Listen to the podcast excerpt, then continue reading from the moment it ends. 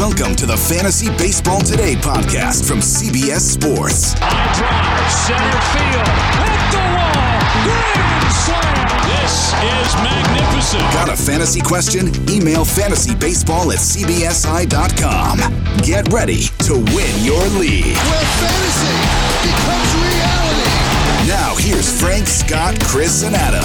Hey, everybody, welcome to Fantasy Baseball today on this Wednesday, June 3rd. Frank Stampfl alongside Chris Towers and Scott White. As you may know by now, we did not have a podcast yesterday on Tuesday. Uh, frankly, as much as we love baseball, talking fantasy baseball, and helping you guys out, it's just not nearly as important as what's taking place in our country right now. Uh, honestly, I try and keep politics and any type of controversial topics away from fantasy baseball content but I will just offer this. Please use this time for self reflection and to practice empathy for those who are suffering. And with that, I welcome in my colleague, Scott White. How are you doing, buddy? How's everything? I'm doing good, Frank. Doing good. Good to hear. Chris, how's it going? I'm a little. It's a little hot in the room that I'm recording in. I think I'm gonna have to turn the AC on at some point. Can't leave the windows open when I'm recording, but otherwise, uh, you know, I, I'm I'm pretty good. I, I do want to echo uh, what you said. Um, I totally agree with that. We could use more empathy in the world. Fair enough. Uh, speaking of open opening your windows, watch out, Chris, because uh, I live in NYC, and I think we're about to get a downpour. So watch yourself. Yeah.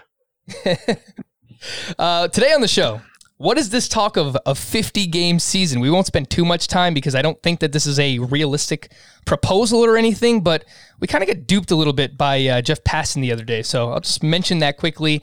Uh, obviously, have to talk about the news from earlier Chris Archer. Uh, which players are we most likely to draft from the AL and NL West teams? Today, we're going West Coast for the next couple of days we'll do central we'll do east um, and today we'll do the al and nl west teams. Please continue to send in your fantasy baseball questions as well. Email us fantasybaseball at cbsi.com let's start right there with uh, chris archer. Pretty unfortunate news obviously will not pitch in 2020 if there is a season due to thoracic outlet surgery. And honestly this might kind of explain where Chris Archer has been the past couple of seasons. Of course, I mean, he had a 5.19 ERA last year, a 141 whip. Um, and look, thoracic outlet is, you know, a well defined entity where the connection between the neck and the arm uh, with the nerves, arteries, and veins get compressed. So obviously, this is a surgery to uh, decompress those things. And we've heard about the surgery before. Doesn't really have a great track record for players returning and being very useful. Uh, Matt Harvey and, and Tyson Ross are the most recent examples that I could think of. Um, according to roster resource, Derek Holland should jump into the rotation for the Pirates. Uh, he had a surprising 2018, but ultimately, I don't think that this really matters for fantasy all that much. Chris, it is unfortunate because I know that you are an Archer fan coming into this season. Yeah, it's definitely disappointing. Uh, turns out the haters are right. He will not be a good draft value in 2020. They're doing their victory laps already, Chris. Unfortunately, yeah, wait, you you you nailed it. Uh, no, it's it's disappointing. I really wanted to see what Chris Archer could look like uh, with a better approach and a you know uh, a pitching coach who was more in tune with what we understand will lead to pitching success. Um, so that's definitely disappointing. Um, you know, there there was a moment where Derek Holland looked pretty interesting, and it wasn't just because of uh, Oracle Park. You know, he actually did have pretty good peripherals in 2018 to go along with a 3.57 ERA. Uh, I don't personally see much reason to believe that he will be useful this season, although I guess it is worth noting uh, for whatever it might be worth that he did have a velocity jump last season. So But- there. Why do we wait? Why did we get into Derek Collins? Because he had this. He's like no, he's likely to be the replacement. oh, the rotation. replacement. Yes. Okay. Yeah. Okay. Yeah, I did a lot of research on thoracic outlet syndrome three years ago because that's when Matt Harvey, Matt Harvey was coming back from it, and he's he's kind of, I feel like he's kind of the face of this procedure now because it got the most attention with him, and I was, I was actually encouraged by what I found. It seemed like I was, you know, apart from the consensus on that, and obviously Matt Harvey hasn't been the same since he had it, so that doesn't that uh, doesn't make it look any better. But it's it's pretty spotty still. I feel like like for instance, Mike Foltynewicz had it, and he had it two years before his big breakout season. And like I didn't at the time I was researching it, I didn't even realize he had it when he had it. It was just so under the radar. Uh, Josh Beckett had it before the a pretty good bounce back season.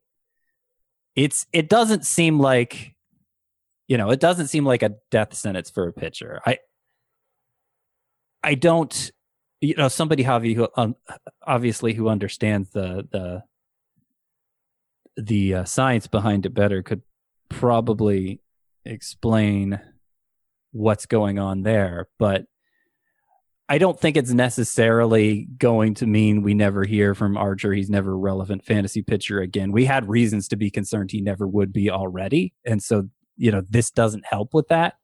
But, you know, let's not write him off forever necessarily.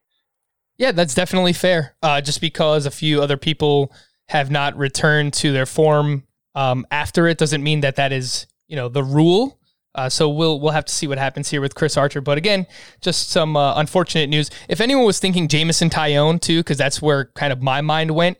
He had his second Tommy John surgery of mm-hmm. his career last year in August. So I still, even if there's a season, I can't imagine Jameson Taillon really contri- contributing much. Maybe, maybe if they go through August, we see him for a month or something. But outside October, of that, What's up? If if they go through October, yeah, yeah. If they go through October, yeah. then maybe yeah, like we, we could see him in relief. Yeah, you know, like we did with uh, AJ Puk last year. Although, you know, even in that case, I'm pretty sure AJ Puk was coming off spring training the previous season, so it would require a very quick turnaround. You know, I, I'm remembering back to Jose Fernandez, who had it midseason, uh, right around this time um, of the year, and I think he came back like 13 or 14 months later. So it's really hard to come back from Tommy John any quicker than that.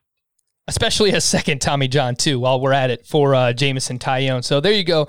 That's what we have uh, regarding Chris Archer. This, you know, it's not a proposal, but this report of a 50 game season, according to ESPN's Jeff Passan, Major League Baseball views a season of around 50 games as a quote, last resort option should there be no agreement with the MLB Players Association. I mentioned Passan kind of duped us the other day because he had this tweet like, tune into Sports Center, I've got big news. And then he kind of talked about this, but it's not a real report. Uh, and what I saw, it's not a real proposal, proposal. rather, yeah, uh, but it is a real report. Um, and I saw just before we started that the MLB has officially uh, declined the offer from the Players Association for a 114 game season. So these are the negotiations that we're talking about going back and forth. Uh, I will yeah. quickly the, the mention. interesting thing about this 50 game yep. issue that came up is that uh, at least the way the owners understand the agreement that came in March, and we've already seen the two sides disagreeing about what they actually agreed to in March. So, you know, who even knows what that's worth? But they are of the understanding that they can set a length for the season and the pay- players would be compelled to to participate in it. Like it's it's not even so much a negotiation. It's this is what we want to do so get back to work kind of thing.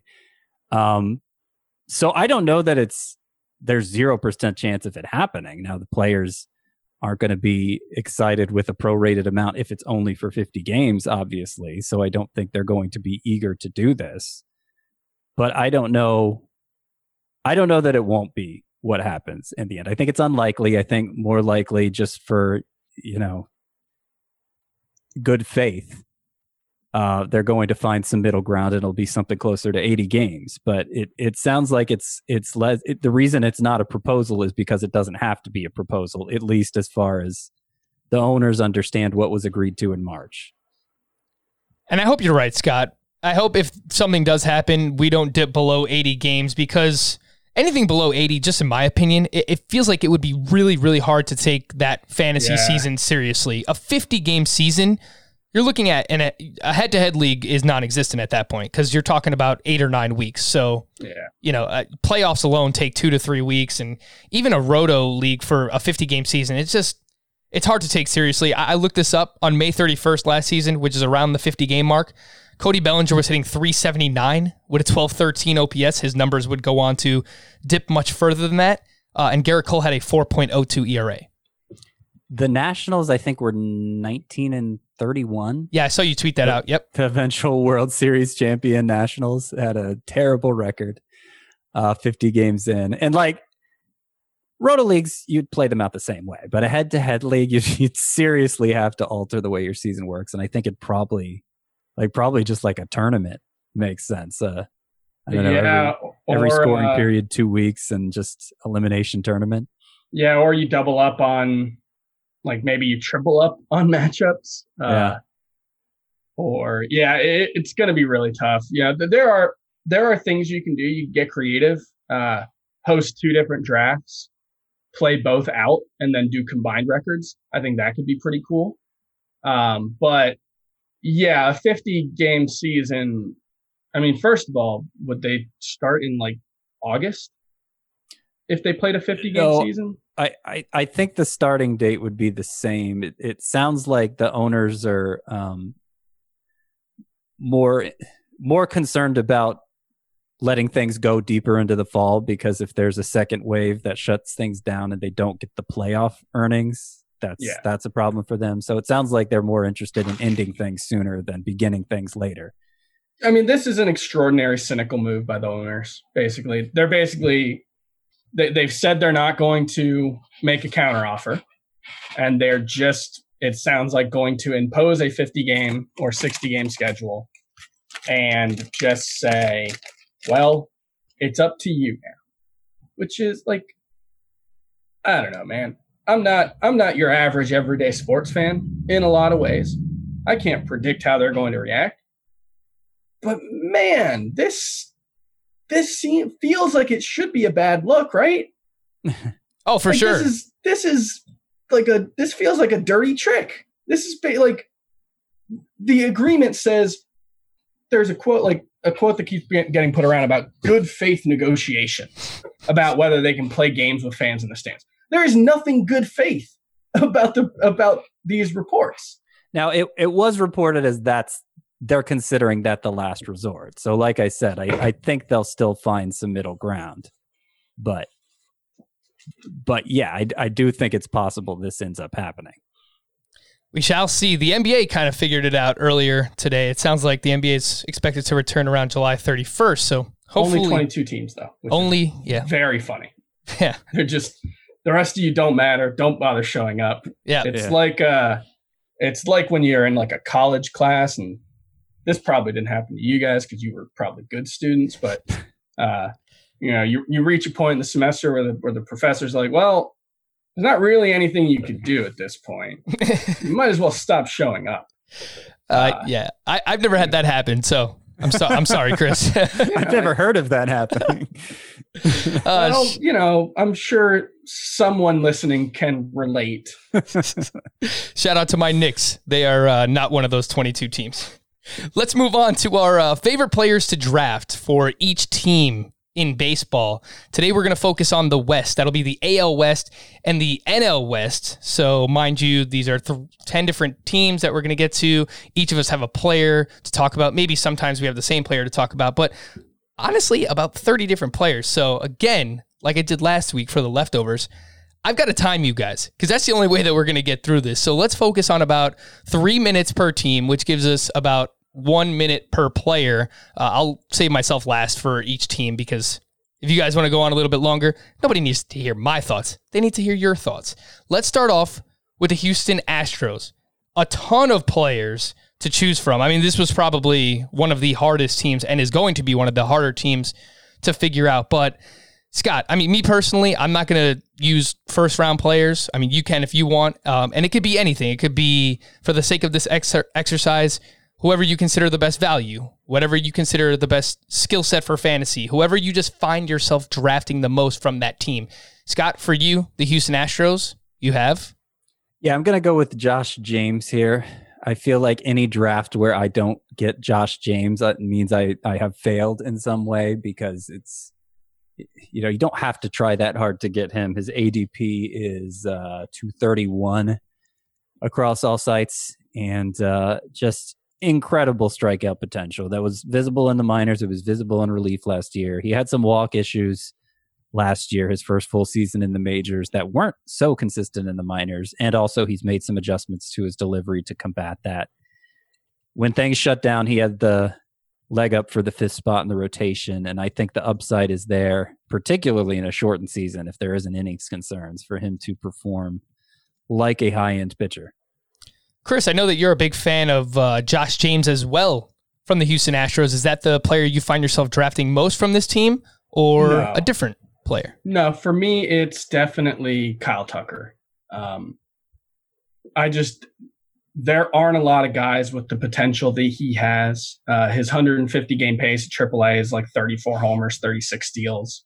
Um, I think he has every bit as much potential as Luis Robert. And he's going 60, 70 picks later and he has been pretty much all year. I think Kyle Tucker's ADP has kind of crept up as we've gone on. I don't know where it is exactly right now. 166.6.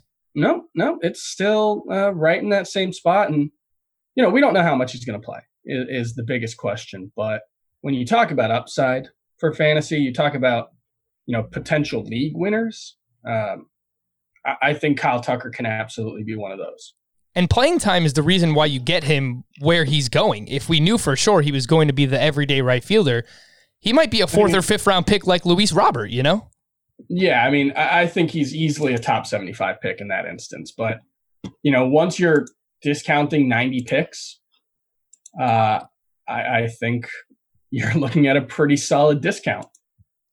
I'll quickly just add uh, Michael Brantley is the Astro I find myself drafting a lot. And just in general, I found myself putting a lot of old players on this list, so that might just be something I have to reflect on myself. But uh, a 121.4 ADP, get him in like the 10th or 11th round. Uh, he's a little bit older, but has managed to stay relatively healthy the past two seasons. Um, at least a 309 batting average in each of those. And he can offer production regardless of format. 3.4 fantasy points per game last season. That was tied with Kris Bryant and Jorge Soler. And even in Roto, he's a plus batting average, which is harder to find at that ADP. And in Roto, you need five outfielders. That's exactly where Michael Brantley plays. I find myself draft, drafting a decent amount of Michael Brantley. Let's move on to the Los Angeles Angels. Chris, you can get us started this time. I'm another team that has a decent amount of intriguing pitchers, some uh, some bats there in the middle of that lineup. Where do you find yourself going with the Los Angeles Angels? Uh player I'm most likely to draft, I think the player from the Angels who I have the most shares of is probably Andrew Heaney, who um, he's a really weird pitcher. He's he's a really interesting pitcher. He's one of the rare pitchers who throws a sinker exclusively, but throws it almost exclusively up in the zone, which is not what you normally see. It's That's really so weird. Strange. So weird. Um, and so, you know, because usually you want to throw up in the zone if you're throwing that four seam fastball with the backspin, that'll create uh, the appearance of of rise. He has, you know, a lot of side to side movement on that pitch that he's throwing up in the zone, and it's led to mixed results. I think we can say. I think they're part of the reason why he gets so many strikeouts is because hitters just don't see a lot of pitchers who throw like him part of the reason he gives up so many home runs is probably that he's throwing a sinker up in the fast in the in the strike zone. Um, but I think he's better than his peripherals last year. Certainly were. He's got, I think, good control, good strikeout potential. He needs a little better luck on home runs, and he needs to figure out a way to reduce his home run rate in addition to that. But if he can do that, uh, I think there's a lot to like about Andrew Heaney. Scott, where are you going when it comes to the Angels? Who do you find yourself drafting a lot from this team?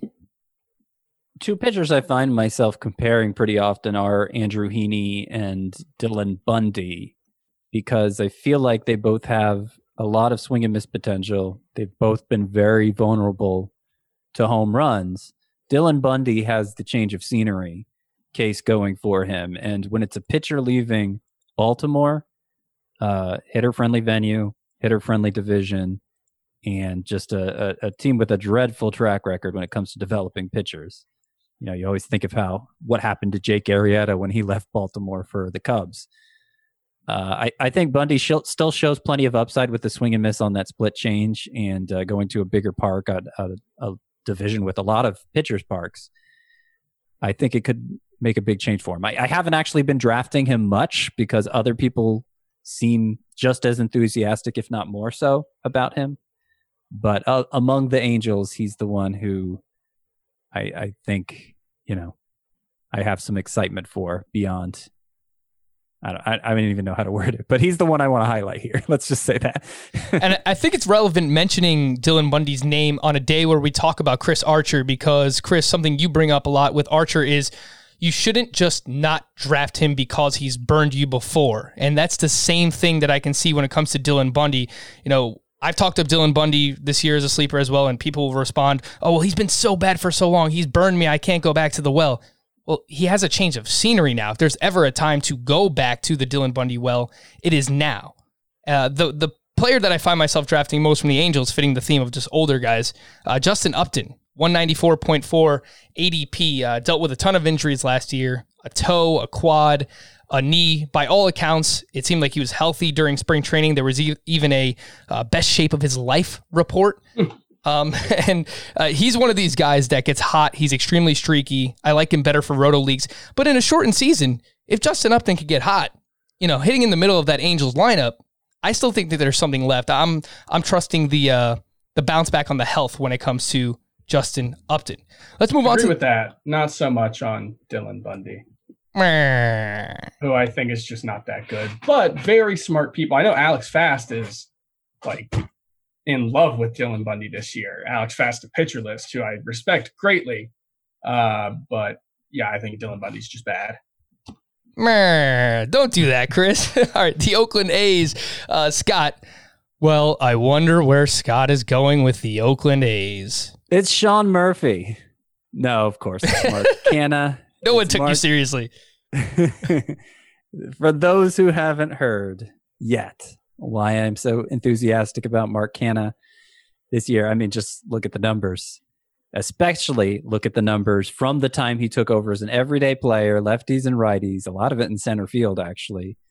June 26th on last year, roughly half the season. In other words, he hit 290, 295 with 16 homers and a 936 OPS. He was basically, I don't know, Kris Bryant as much as he walked. Uh, you look at his on base percentage alone, just where he is on the leaderboard. It's it's like Mike Mike Trout, it's Alex Bregman, and and then Mark Canha's right there. Um, yeah, he's I, I, he's he's old, so I think you know people are just quick to write him off. He's he's 31 already, and niche as a the lesser half of a platoon, the right-handed bat in a platoon before that, but he was even better against righties than lefties last year. He made a change to his approach where he stopped chasing pitches on the outer half of the plate and just swung at things in his wheelhouse. Uh, and that helped lead to the increase in walks. It helped lead to the increase in overall production. And considering he's drafted outside the top 200, it's it's really a low risk play for for I think potentially stud production. Chris, Oakland was another tough team for me, similar to Houston. There are a lot of names that I like on this team. Where did you go? Yeah, you know, it's funny. I've written up Sean Murphy a lot, but I haven't really drafted him much, so I don't want to go with him. Put your money where uh, your mouth is, Chris. For me, it is probably Frankie Montas, who we again another guy who we talked a lot about this year. I've drafted him less than I thought I would have at the beginning because I was huge on him last season at a time when it felt like there was uh, a lot of skepticism, and even at the start of uh, you know draft prep season six months ago now, um, it didn't feel like there was all that much interest, and then just kind of slowly started to build and. Uh, there's been a lot of hype about Frankie Montas. I agree with it a lot, but there are times when there's someone who wants him more than I do, but he's he's the guy I want to draft most out of this uh, A's roster. Great, uh, great splitter that he introduced last year that helped his slider and fastball play up. Uh, I think there's room for him to sustain, if not build on the breakout, um, with you know potentially using that slider even more and that splitter even more to make him uh, even harder to predict because you know he went through the league you know for 90 innings basically with that new splitter he's got to have he's going to have the, the league's going to adjust he's got to have to adjust to it i just think he has the the skill set to do. I'm 100% with you on Frankie Montas. He was the name that I had here, 111.2 ADP. It's tough because I draft a lot of Ramon Laureano and Khris Davis with a K.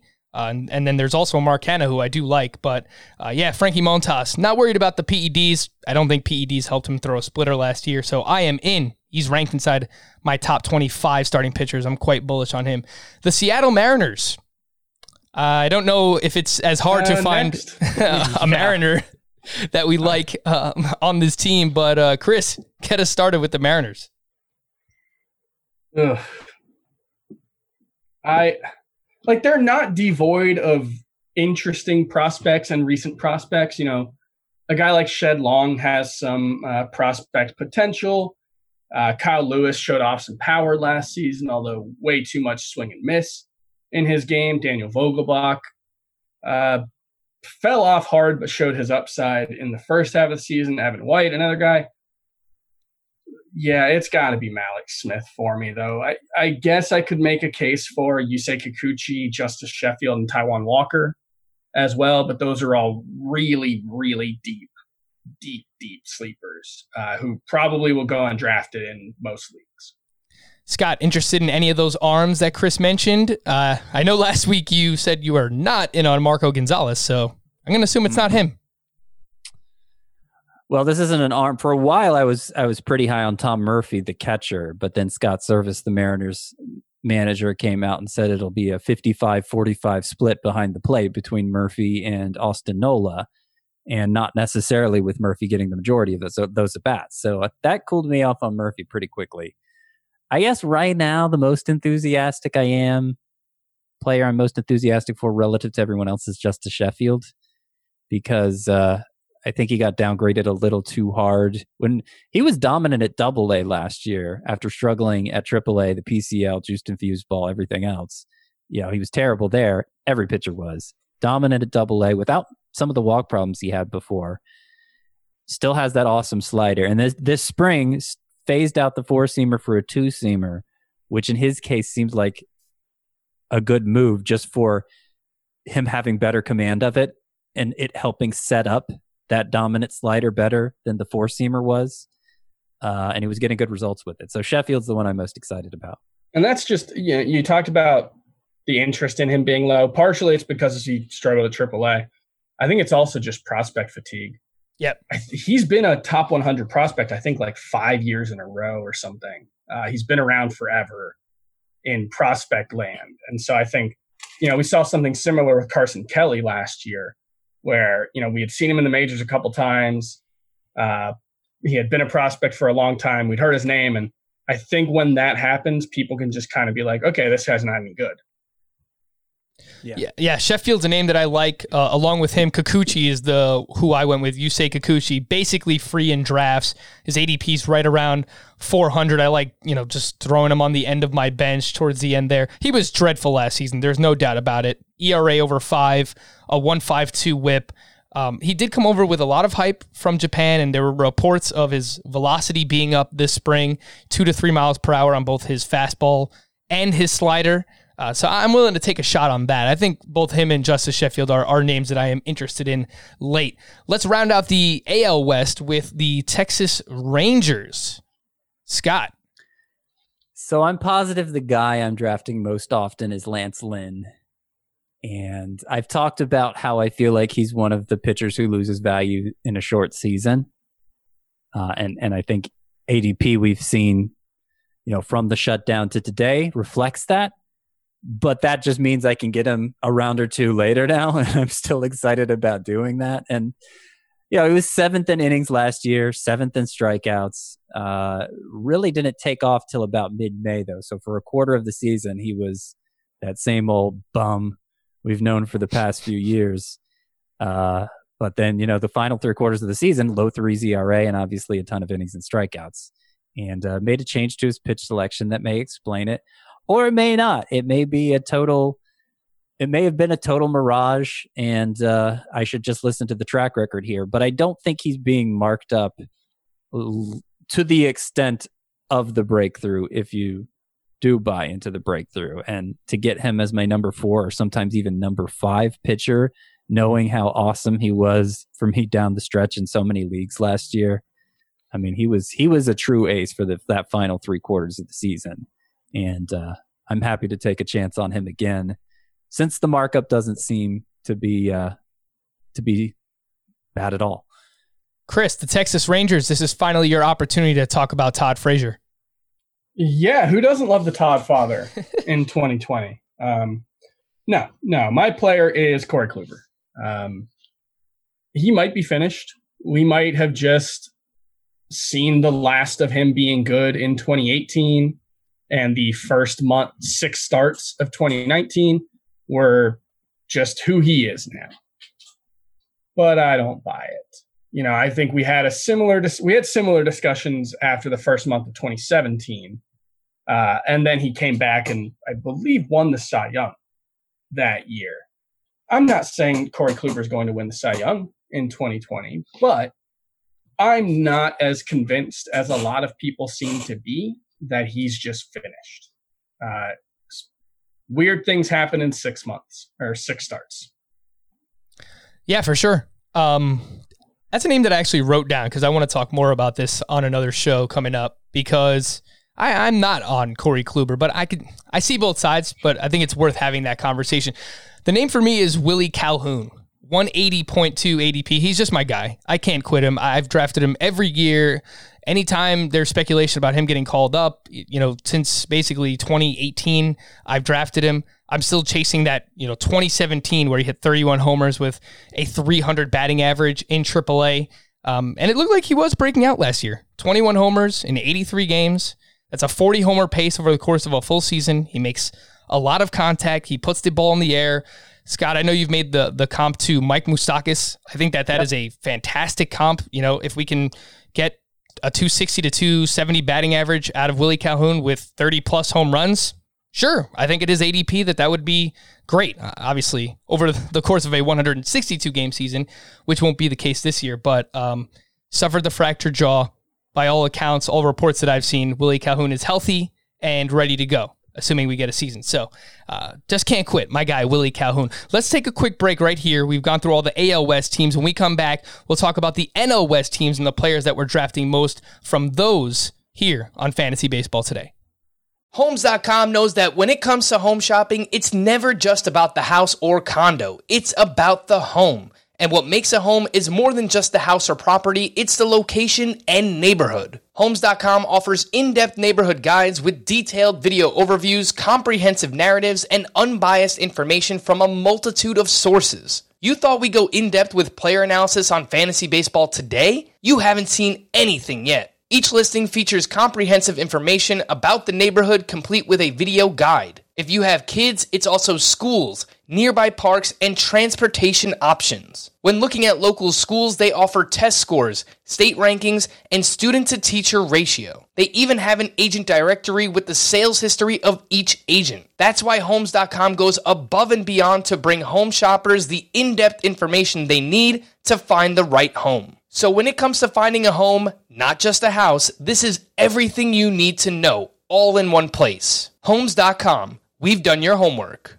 Live Nation presents Concert Week. From now through May 14th, get $25 tickets to over 5,000 summer shows. That's up to 75% off a summer full of your favorite artists like 21 Savage, Alanis Morissette, Cage the Elephant, Janet Jackson, Meghan Trainor, Peso Pluma, Sean Paul, Sum 41, and many more for way less. Grab your tickets now through May 14th to see all of the artists you love all summer long for just $25 each. Visit LiveNation.com slash Concert Week to buy now. That's LiveNation.com slash Concert Week to buy now.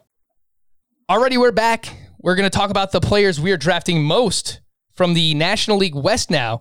And guys, the Los Angeles Dodgers, a lot like the Houston Astros. I mean, you can go in 10 different directions. We can do a whole show on Dodgers that we want to draft this season. But Scott, get us started with uh, the Dodger you are targeting most or, or winding up with most on your teams. So you threw me for a loop with this one because with the AL West, you went alphabetically by city. Did I? I was wondering the same thing. yeah. I didn't even And mean now- to do that. now you're starting with Los Angeles, which is like in the middle, but that's fine. Uh, I can roll with it. Los Angeles, the player I'm drafting, I'm t- I tend to target most often is Corey Seager. yeah. Uh, now I, I do, you know, there's a lot of players to like, so I don't need to get into alternative picks potentially. But Corey Seager, like he's my ultimate fallback option at shortstop. It's really hard to resist filling that spot sooner because there are so many good shortstops. And a guy like Marcus Semien, I tend to fill that spot with. But even if I do that, you know, in a, in a roto league, there's a middle infield spot to fill with Seager. I've even been willing to stick Seager in my utility spot if I haven't already filled that with Alvarez or Cruz. I just think, uh, I think he deserves a pass for most of last season coming back from Tommy John surgery. And, you know, it was like three years ago, we were thinking of him in the same vein as like Francisco Lindor to the point he was actually getting drafted in the first round. He has a great profile for hitting for average. He has enough power to play up in today's environment, but considering he's 26, I'm not even sure we've seen the full extent of that yet. And you look at what he did toward the end of last season once he had a chance to shake off the rust and the elbow was back closer to feeling 100%. He had a hip injury that he was coming back from too that probably slowed him out at the gate, but he was he was a stud down the stretch for the Dodgers and I expect him to be a stud again. Nobody is targeting him like they expect him to be though. He goes, man, what's his ADP? It's it's- he tends to go like 128.2. round 10 or 11, 127 overall. Yeah. Uh, Chris, Corey Seager's the name for me as well. Can we make it a clean sweep across the board? I won't be mad at you if you say no. Uh, he is definitely the player that I want the most on this team. I just think he's by far the va- best value. Everything that Scott said, basically from May 1st on, last season he was on like a 55 double, 25 home run, 120 RBI pace with like a 285 batting average. Uh, he was really good for most of last season, but you know, oh, I don't want to agree. he is the guy, but I do. I want to mention another guy, and uh, I will share a take with you guys, and I want to see your reactions. David Price is the most underrated pitcher in fantasy baseball heading into 2020. He's one of them, and he is. It was hard for me to narrow it down between uh, David Price and Corey Seager because I find myself drafting a lot of David Price. I think similar to what we said about Kenta Maeda the other day, that the price has not corrected itself following the trades. I think the same thing could be said for David Price. So I definitely think that he is undervalued. Is he the most undervalued? Mm, yeah, that might be a bit of a Well, take. I, I don't know that I agree he's undervalued. Feast your ear holes on this. David Price went on the DL on August 8th. And when he was placed on the DL with wrist issues, uh, manager Alex Cora told reporters that he had been feeling something for the last three or four starts. So, uh, those last three, three or four starts, those last four starts, he gave up 11, 14, 20 earned runs in a small amount of innings. I don't want to do the math again. Uh, through his first 17 starts, which is directly before that, he had a 316 ERA with 102 strikeouts in 88.1 innings. Now, those 88.1 innings came in 17 starts, so the start the innings per start was pretty low. However, you also have to keep in mind that he had two starts of one and one third inning or or fewer. He went six innings in more than half of his starts overall before that point. Um, I think David Price is still pretty good, and I think the Dodgers are going to get the most out of him. I, I think David Price is uh, incredibly overlooked in 29 in 2020. We're gonna have to use Scott's retort as a tease for an upcoming podcast because I do want to get to these other teams as well. Uh, but yes, we will talk about why uh, Scott does not share the same sentiment uh, as Chris on David Price. I-, I do find myself drafting a decent amount of David Price, but Chris, we'll come back to you right quick. Arizona Diamondbacks. Who do you find yourself dra- drafting there? I think I know the answer. You think you know the answer? I think I know the answer. Well, maybe I'm not as predictable as you think. Does it rhyme with schmap schmelin? Maybe What? I'm as predictable as you think.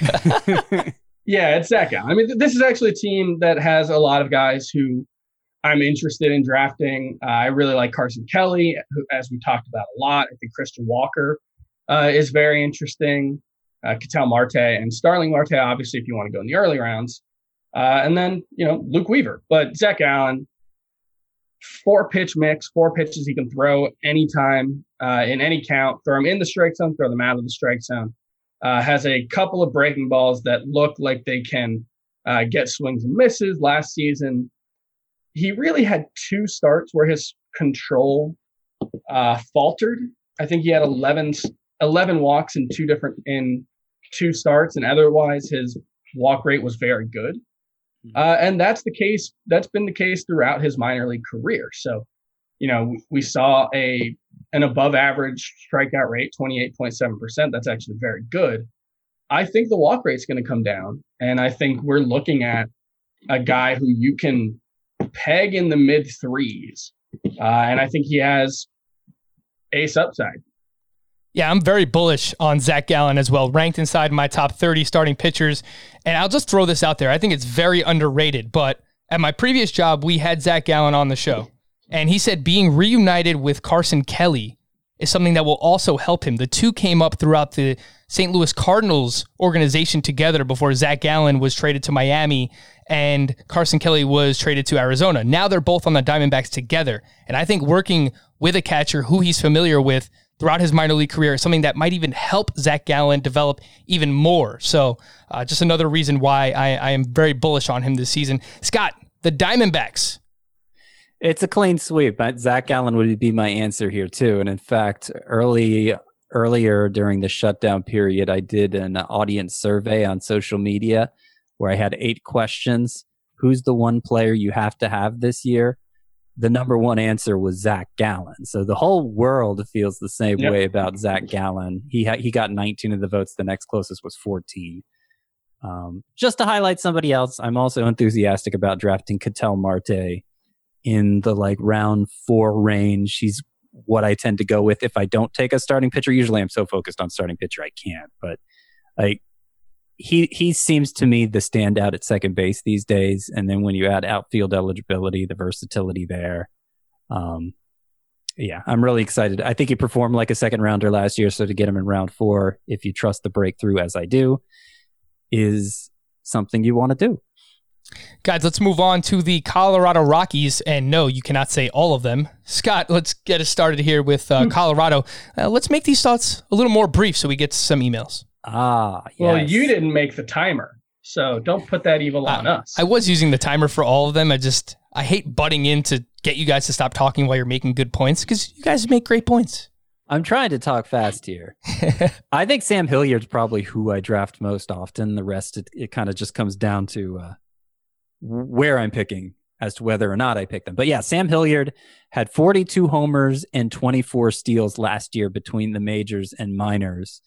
The time he spent in the majors was brief. It was September, but he hit seven home runs during that stretch. And the fact that it looks like there's going to be a universal DH now, I'm not nearly as concerned about his playing time anymore he costs next to nothing. He's going outside the top 300 players, and particularly in like a five outfielder league, a roto league, to get a potential power speed threat. You know, in an environment where you know the power is going to play up. I I think that's an exciting pick. Not sure he's going to play much against righties, but in a five outfielder roto league, I'm not sure it matters either. Yeah, his ADP 325.4. That's who I went with as well. I like both him and Garrett Hampson. Chris, the Colorado Rockies. you know, you said you can't go with all of them, and that's not an issue for me. Uh, there are guys who I like because they're cheap, but I think this is kind of a bad team. I think it's like an underrated bad team. I think they're not going to win many games at all. Uh, and I look up and down their starting lineup, and it's like, well, Story, Blackmon, Arenado, yeah, I want them. After that, there's nobody penciled into their starting lineup I'm particularly interested in drafting at all. So I guess I'll default to Garrett Hampson.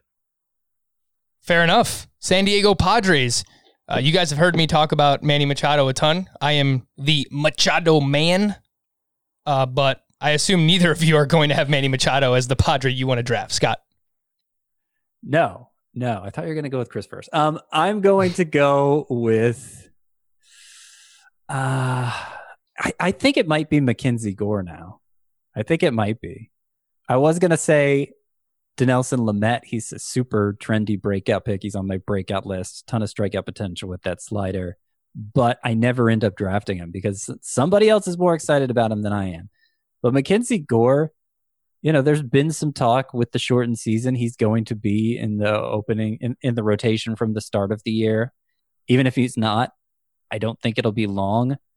And like once he's in the rotation, I'm going to be as excited about him as I am about Jesus Luzardo. He's widely considered an even better prospect than Luzardo, which is hard to believe because it's I don't find many faults in Luzardo.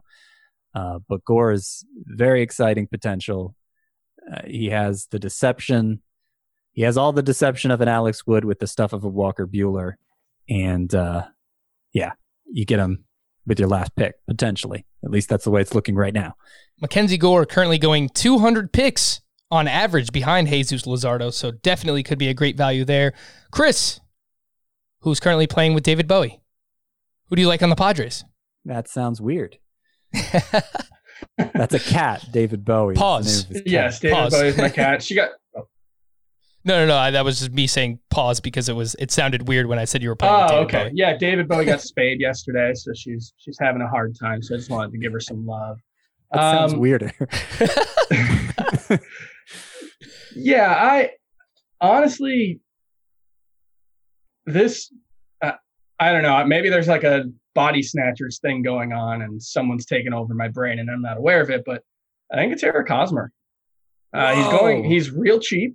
I've drafted him uh, quite a bit in uh, corner infield spots, bench spots, and the thing about Eric Hosmer is the perception of him as an elite talent is 100% correct.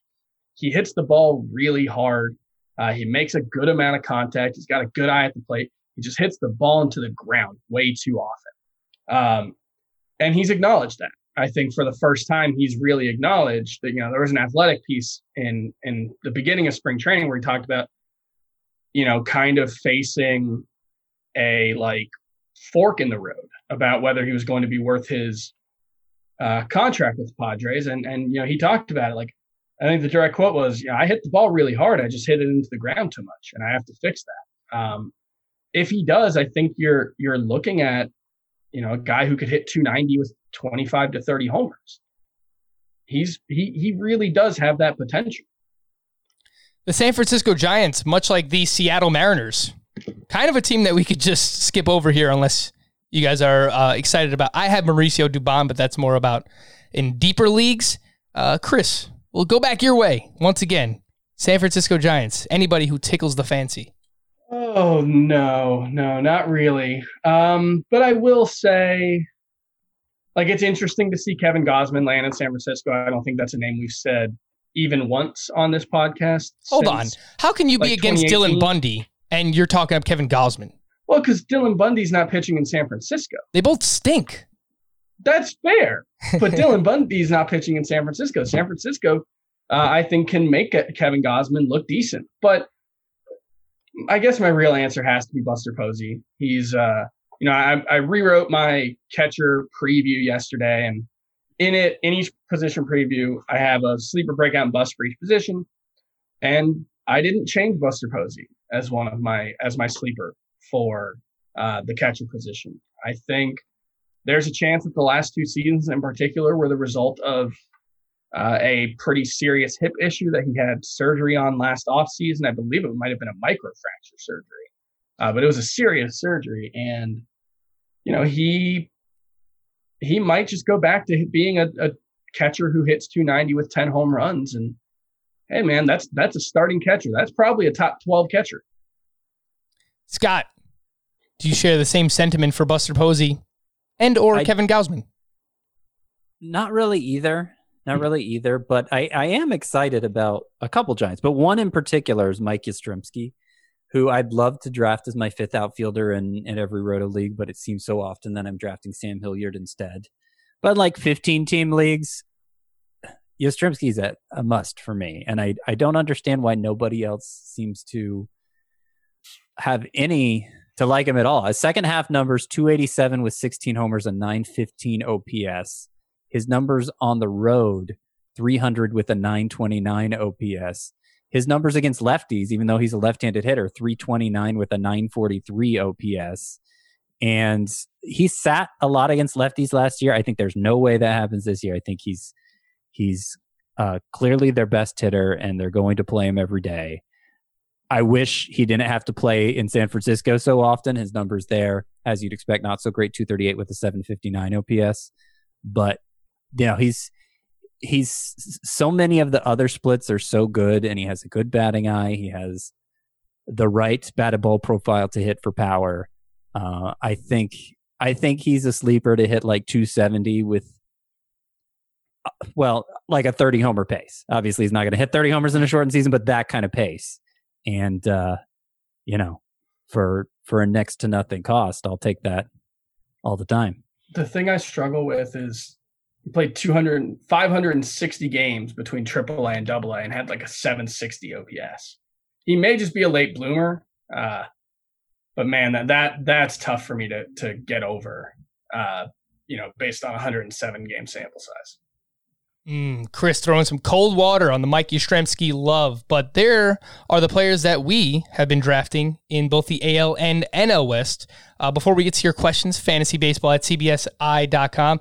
Just want to remind everyone to continue submitting those five star Apple Podcast reviews. Much appreciated. Make sure you uh, subscribe as well to Fantasy Baseball Today and join our Facebook page, our Fantasy Baseball Today Facebook page. Go over there, join the group. Uh, lots of interesting discussion points as well from some of our most loyal listeners. So we appreciate that. Fantasy baseball at cbsi.com. Your questions. This one comes from Nick, Dear, Ken, Vladimir, Fernando, and Jerry. I have no idea. Because like Ken Griffey Jr. and Vladimir Guerrero, okay, that that seems like a good start. I think these are second generations. Fernando Tatis Jr., Jerry Hairston Jr., Oh. Wait, who's Ken? Oh, Ken Griffey yeah. Jr. Ken Griffey Sr. Yeah. and then Jerry Hairston Jr. Is I- that who yeah, we're doing with he- Jerry? He doesn't really fit the like the mix here, but that's just what I came up with. Okay. All right. Yeah. I, I yeah. That's as good as I could come up with. With all the talk of potentially weird end of season stat lines in a shortened season, how much does this boost the chances of a team that would have been a fringe contender to instead end up a potential World Series champ? Certain things would have to go right, but I could see the Padres going far if Fernando Tatis doesn't regress as much as expected and if Tommy Pham, contributes as much or more than expected. For example, what do you guys think about no, I guess a, a fringe team making a run? Yeah, I mean, it, it becomes even more likely the shorter you make the season. So, in the unlikely scenario, it's only 50 games. I mean, we talked about how the World Series champions were only 19 and 31 at that point, and they had kind of a historic recovery. But I, I think it's realistic to think any team except for maybe like five, the mo- you know the the obvious bottom feeders like the the Tigers, Royals, Orioles, Marlins, Sorry, and Chris. Pirates and Mariners. So I'll say six. Am I, am I forgetting somebody from the West who's uh, oh, The the, Giants. Giants? Yeah, the Yeah. Giants. So seven, all but seven teams, I think, could realistically make that kind of run in a 50 game season. 80 games, I, I, you know, I, I might have a few more added to that list, but yeah, it's I, I could definitely see that happening. I mean, you, you you've got a situation where you mentioned 2017 or 23 teams you could see uh, realistically having a chance to make a run. 61% of those 23 teams are going to make the playoffs because we're Yeah. going with a, a seven team playoff in each division too. Yep. So Yeah. yeah, like I could see a team like the Blue Jays absolutely getting hot. And even if they don't get hot, some teams probably going to make the playoffs at like 26 and 24 this year with seven spots. Yeah, that's exactly what came to mind. And it, it, just, a lot of the MLB postseason is just who's hot at the right time. I always go back to the, the Colorado Rockies when they made the World Series against the Red Sox. Like that Rockies team to me should not have been in the World Series, but they just got hot at the right time and they just they made they made their way through. So I, a lot of the MLB postseason is just whoever gets hot at the right time. So I Didn't think that an 82 win Cardinals team win the World Series. Am I remembering that wrong? I'm I don't- not entirely sure off the top. I know of my there was a team in the '80s that that didn't win many games, but I can't remember. It they like upset that maybe it was the Reds, the nine the 1990 Reds. What was their record? Or or no wait, the the, 19, 06 the 06 Cardinals won 83 games and won the World Series. wow. Yeah, I'm thinking of the I'm thinking of the Kirk Gibson Dodgers. Uh, what year was that? 1988. Yeah, but they won like 90 games. 88, yeah, but they won like 90 games. 91, I think. Okay. This next one's from Joe McGinley. Hey, Chris, Jalen, Juwan, Ray, and Jimmy. That one's easy. Fab, That's five. five. Now, we're going to try to figure this one out together because he says, obviously, this is a fab question, but then doesn't really ask a fab question. So we'll try and figure this one out together.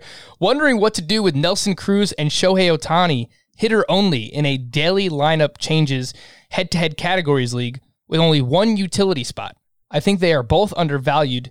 Do I wait until both start mashing when the season starts? Uh, will Ohtani stop swiping bags now that he's pitching? I don't know how Fab works into this, but I guess basically, what would you do if you own both Ohtani and Nelson Cruz with only one utility spot? Uh, well, I I mean I I'm assuming I'd. Okay, so this must be Yahoo because he's saying Shohei Ohtani hitter only. Yeah. So we're leaving out. Okay. Um, I I think I'd just wait for now. Probably trade Cruz. Ah, But you know, is is Ohtani if he's going to be sitting that often? Is he going to be some? How how often are you going to end up starting? It's a daily league. Okay, sorry, I'm catching up here. Okay, so daily league helps Ohtani's case. Yeah, I'd I'd probably shop Cruz, but I, I don't know that now's the time to shop him because yeah, we all agree probably he's one of the more undervalued players in the draft. So, you know, wait wait until wait until somebody emerges with a hot obvious hitter need and, and try shopping him then. I think is I- how I'd approach it. I think you trade Ohtani. If you've only got Ohtani the hitter, he's only going to hit like four, maybe five days a week. You might only get 40 games out of Shohei Ohtani as a hitter this year. I, I just, just- wonder what do you what are you going to get back in a trade for Ohtani? Does he even have much trade value? The hitter. He I don't still has the name value, Um, I think. Yeah, he has name value, and also, I think there might be people who don't realize how rarely he's going to play. They might look just at how much he played last year and say, "All right, Shohei Ohtani's close to an everyday player." But I just, I don't think he's going to have a, a hitter only Shohei Ohtani. I don't think is going to have a lot of value. Yeah, I tend to lean towards if Ohtani gets off to a, a good start as a hitter, I would probably try to ship him out. I want to keep Nelson Cruz on my team. I hear what you're saying, Scott, but I mean, for all the reasons we call him undervalued, that's exactly why I want to keep him. I, I just think he can be massive in that in the middle of that Twins lineup.